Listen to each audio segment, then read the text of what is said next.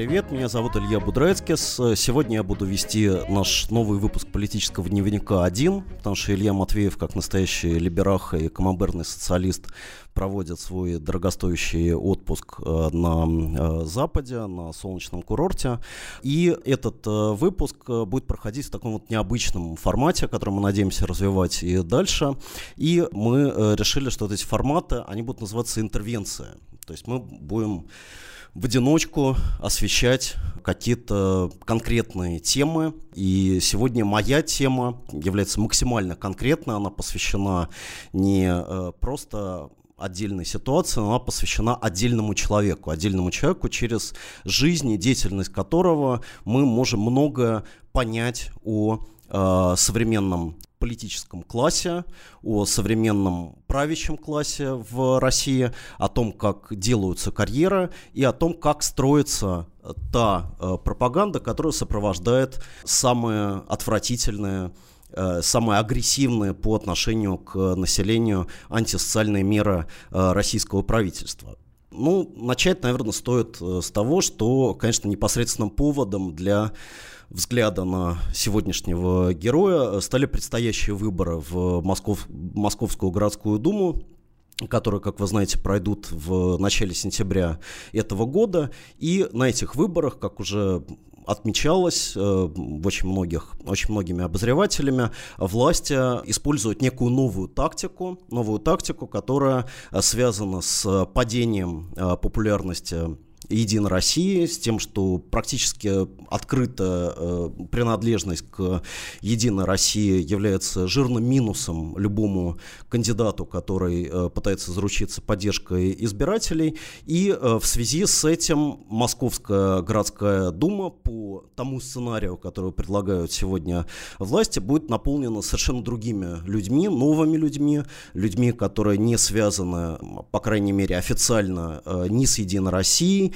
ни с э, властью, ни с э, официальной политикой вообще. Это люди, которые пришли из э, мира бизнеса, из мира благотворительных организаций, из масс-медиа, из образования. Это люди, которые будут представлять себя как вот такие вот новые независимые голоса москвичей в, московской, в новом составе Московской городской думы и, конечно, бороться оппозиционным кандидатом, левым кандидатом либеральным кандидатом, с такими э, людьми будет гораздо сложнее, чем с открытыми э, сторонниками. Э, Единой России.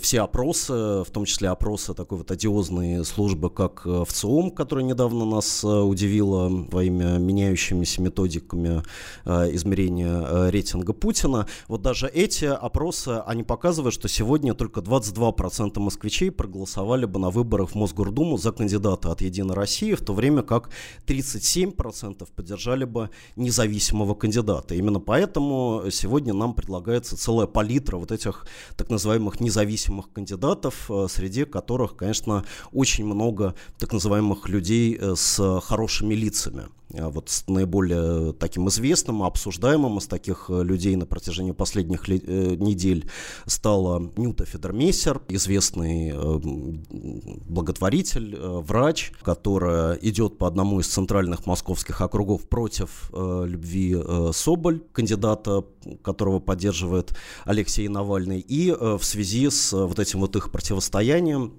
очень много обсуждалось а, о том, что вот э, на какую кульскую дорожку компромиссов э, должны э, вступать значит, вот эти вот независимые кандидаты, которые никак раньше не были э, представ... Э, связаны с э, властями о том, где э, находятся допустимые пределы компромисса. И, в общем, эм, вокруг этих выборов и э, вокруг вот таких вот конфликтов, как случае Федермейстер разворачивается такая э, настоящая моральная, моральная дискуссия, э, в которой участвуют и представители либеральной оппозиции, и такие вот условно либеральные сторонники властей, которые говорят о том, что несмотря на значит, то, что вот, например, Федермейсер получает негласную поддержку от московских властей, она, тем не менее, идет в Московскую городскую думу, чтобы делать конкретные добрые, конкретные добрые дела. Но, тем не менее, есть и такие кандидаты, поддерживаемые властями, которых очень сложно оправдать какими-либо добрыми делами. Более того, это кандидаты, которые, ну, по крайней мере, на сегодняшний день были известны как наиболее агрессивные э, защитники антисоциальной политики, антисоциальных реформ и, в частности, пенсионной реформы, которая так потрясла общественное мнение в прошлом году. И сегодня я бы хотел поговорить о а, Натальи Починок. Э, Наталья Починок, которая выдвигается по 14-му избирательному округу, это районы Алексеевский, Марина Роща, Останкинский и Ростокино. И Наталья Починок, конечно, человек последние годы очень медийно известной. Она является членом общественной палаты. Главное место работы – это ректор э, Российского государственного социального университета. Также она выступает в качестве организатора конкурса лидеров правления и государственного менеджмента. В общем, это э, человек, который активно разыгрывает образ такой вот бизнес, э, бизнес-вумен. Бизнес-вумен, внимание которого, которое сосредоточено на вопросах социальной политики. И именно в этом качестве Наталья Починок постоянно не просто комментирует те или иные предложения правительства, но выступает их активным, активным адвокатом, их активным сторонником.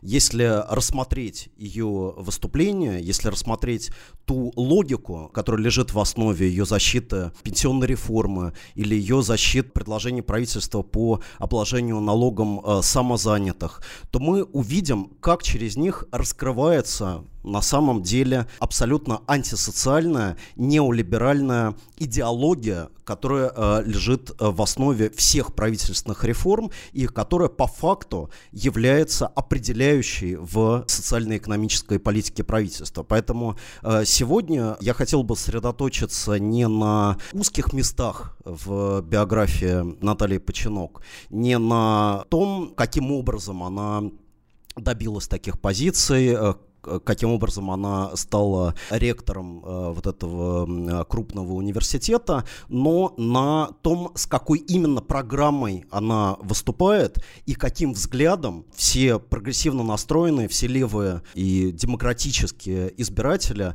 должны оппонировать в вот этой вот предстоящей кампании в Московскую городскую думу. Ну, поскольку мы говорим о конкретном человеке, наверное, биографических э, деталей не избежать. Наталья Починок как это в общем, можно уяснить с самой ее фамилии, каким-то образом связана с э, таким известным и ныне покойным человеком, как Александр Починок.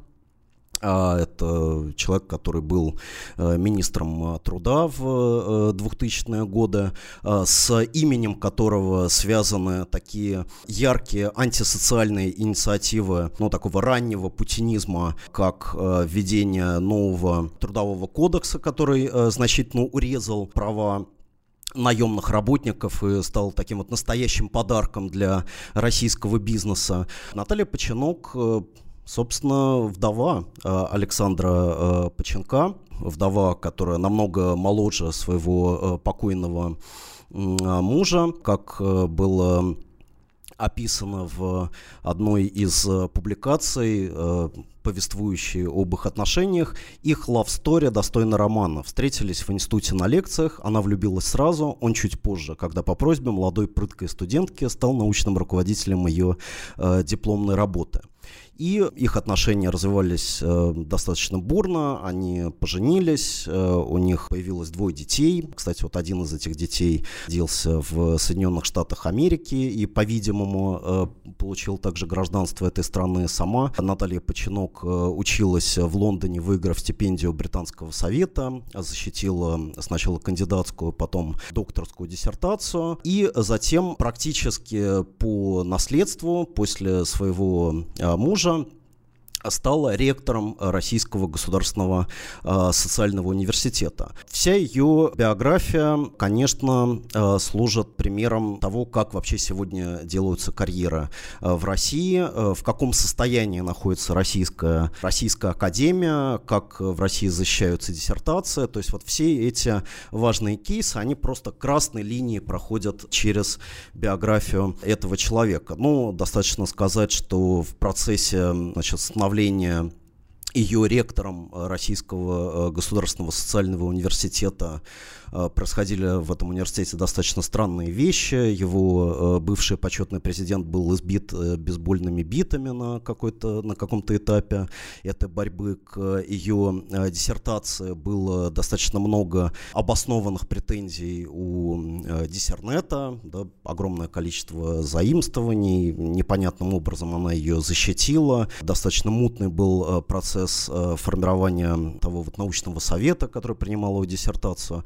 Все эти моменты, э, наверное, не стоит, не стоит особо долго проговаривать, потому что они являются достаточно типичными для э, России. И, повторюсь, постольку, поскольку у нас нет задачи говорить о том, как Наталья Починок добилась успеха, но у нас есть задача говорить, почему она добилась успеха, э, какие именно взгляды она транслирует и почему эти взгляды сегодня являются настоящим консенсусом тех, той э, социально-экономической политики, которую проводит э, правительство. Но я лично обратил на Наталью Починок впервые э, свое внимание именно в связи с ее публичными выступлениями в прошлом году, когда она выступила одной, одним, одной, так сказать, из главных говорящих голов в защиту пенсионной реформы. Вот если мы вспомним риторику, которая сопровождала, так сказать, подготовку э, пенсионной реформы, то можно эту риторику разделить как бы на две составляющих. С одной стороны, это была идея суровой необходимости того, что вот э, страна стареет, дефицит пенсионного фонда увеличивается, и у нас нет просто никаких других альтернатив, кроме э, вот этой вот э, суровой и болезненных для многих меры, э, с э, которой, по выражению э, знаменитого Владимира Путина, просто нужно отнестись э, с пониманием. Да, это вот такая позиция, э, которая в свое время была озвучена еще Маргарет Тэтчер, да, что альтернативы нет, никакой альтернативы нет, и нужно просто смириться с этой реформой, которая никому ничего хорошего не э, сулит, но просто никаких других альтернатив не существует. Мы должны просто принять и заткнуться. Но была и другая линия э, в защите этой реформы, которую можно назвать линией позитивной. То есть нам говорили о том, что да, эта мера необходимая, но с другой стороны она открывает э, потрясающие возможности, возможности для пенсионеров. Э, пенсионеров, которые перестанут чувствовать себя ни на что негодными стариками, но войдут в некую ситуацию такой вот активного, активного пожилого возраста. Нам на все лады рассказывали, что, в общем, не в 60, не в 65 жизнь не заканчивается, а только начинается. И вот, к сожалению, в России просто люди настолько находятся во власти каких-то вот э, негативных стереотипов, что они просто не могут этого понять, и поэтому в штыки принимают пенсионную реформу, в которой на самом деле нет никакой большой проблемы. И в этот момент российское телевидение заполнили такие вот бодрые старички, которые рассказывали о том, какие потрясающие возможности они открыли после 60 э, лет э, для себя, как они освоили новые профессии, как они стали путешествовать, как они стали изучать иностранные языки, открыли в себе какие-то новые таланты, возможно, нашли свою любовь. И практически на всех вот этих шоу постоянно возникала вот эта женщина, Наталья Починок, которая, собственно, постоянно повторяла о том, что проблема, связанная с пенсионной реформой, это проблема не только социальная, не только экономическая, но и, цитирую, проблема психологическая. Все чаще, говорила Починок, складывается ситуация, когда достижение пенсионного возраста воспринимается как несправедливый, несвоевременно наступивший конец жизни. Для того, чтобы вывести эту ситуацию в рамки какой-то понятной логики, имеет смысл использовать пока не очень известный критерий – порог старости. Порог старости – момент, когда человек человек осознает себя пожилым, начинает хуже себя чувствовать, меняет свой быт и образ жизни. То есть на самом деле проблема в том, что пенсионеры просто неправильно настроены. Им нужно снять э, те темные очки, через которые они привыкли смотреть на окружающий мир. Вот эта психологическая проблема, согласно неолиберальной такой вот парадигме, неолиберальному взгляду, она лежит э, не только в основе, э, вот, скажем, э, там, повышения пенсионного возраста, но, например, э, она связана с проблемой бедности, с проблемой бедности, которая конечно, э, сегодня является главной проблемой а, современной России. И вот э, сегодня нам продолжают повторять, в том числе, э, конечно, и это повторяет Наталья Починок, о том, что проблема бедности, она тоже на самом деле является проблемой психологической. Она связана с тем, что у нас в стране слишком много людей, которые ну, занимают такую вот иждивенческую позицию по отношению к государству, которые считают, что государство нам чего-то должно, хотя на самом деле каждый является кузнецом своего собственного счастья. И людям просто стоит как бы вот встряхнуться, начать работать, э, поверить в себя и понять, что они смогут справиться сами.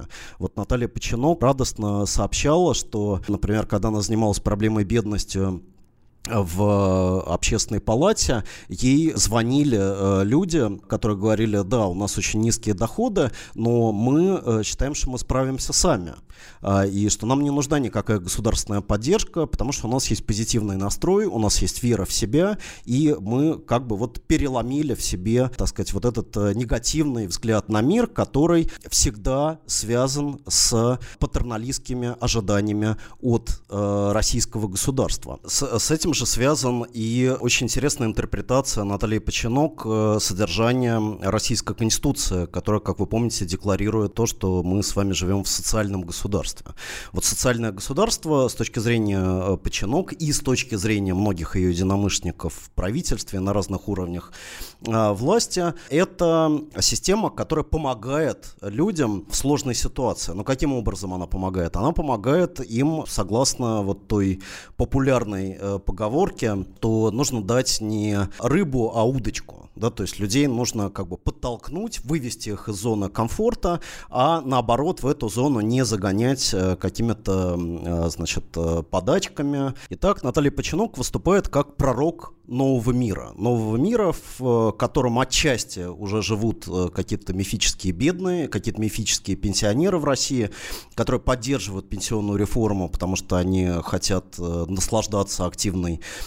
старостью, ездить в путешествия, открывать свое частное дело. А, в а, этом новом мире, Наталья Починок, живут те бедные, которые рассчитывают только на себя и с уверенностью смотрят в будущее, не ожидая подачек от государства.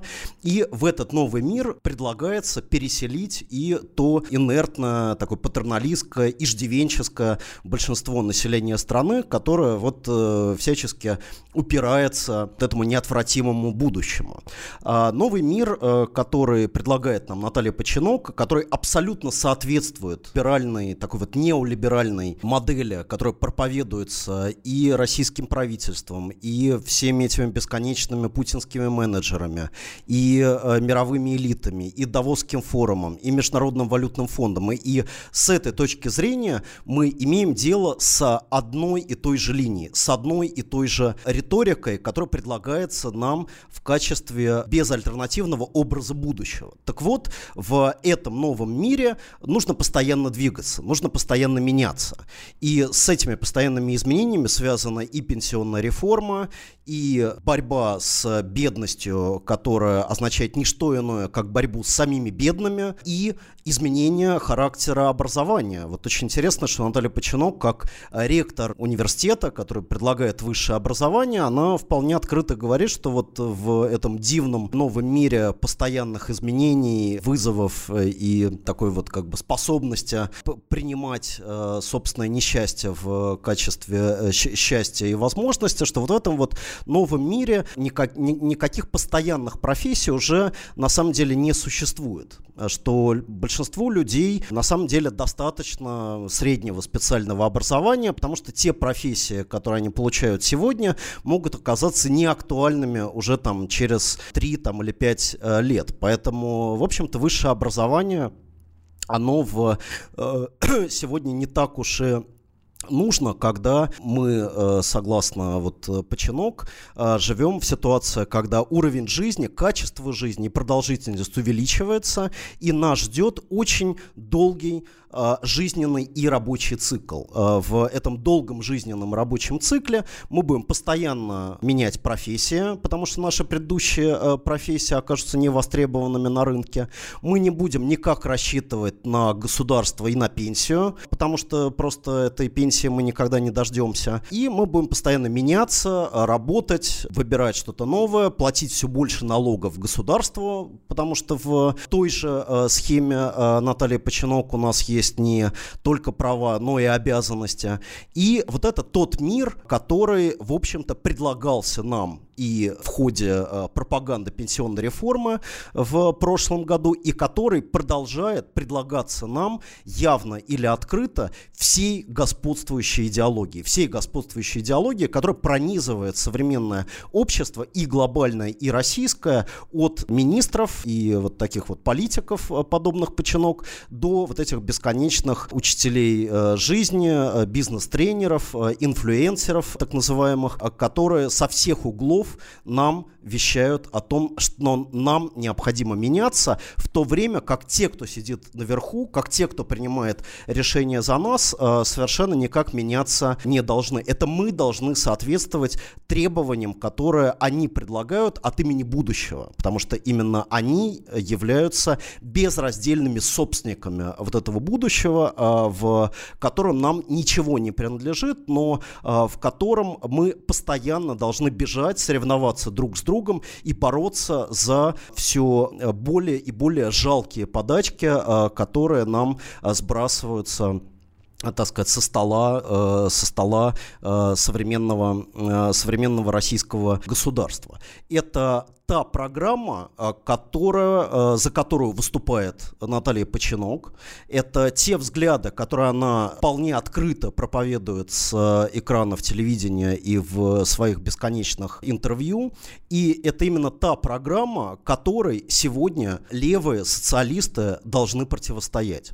И поэтому те люди, которые может быть, наши слушатели, которые живут в 14 избирательном округе, они, э, ну, как бы должны об этом задуматься. Они должны задуматься о том, хотят ли они жить в новом мире, который предлагает э, Починок и который является миром э, господствующих, который является вот этим безраздельным образом будущего, который мы никак не можем выбирать, или мы отвергаем вот этот вот новый мир и хотим предложить какой-то свой, другой новый мир, а, основанный на социальной справедливости, основанный на отсутствии вот этой вот бесконечной конкуренции и погони за э, призрачным образом успеха, на мире, в котором правят достоинство, в котором правят солидарность и в котором правят настоящее равенство. И именно по этой линии будет разворачиваться основная борьба, политическая борьба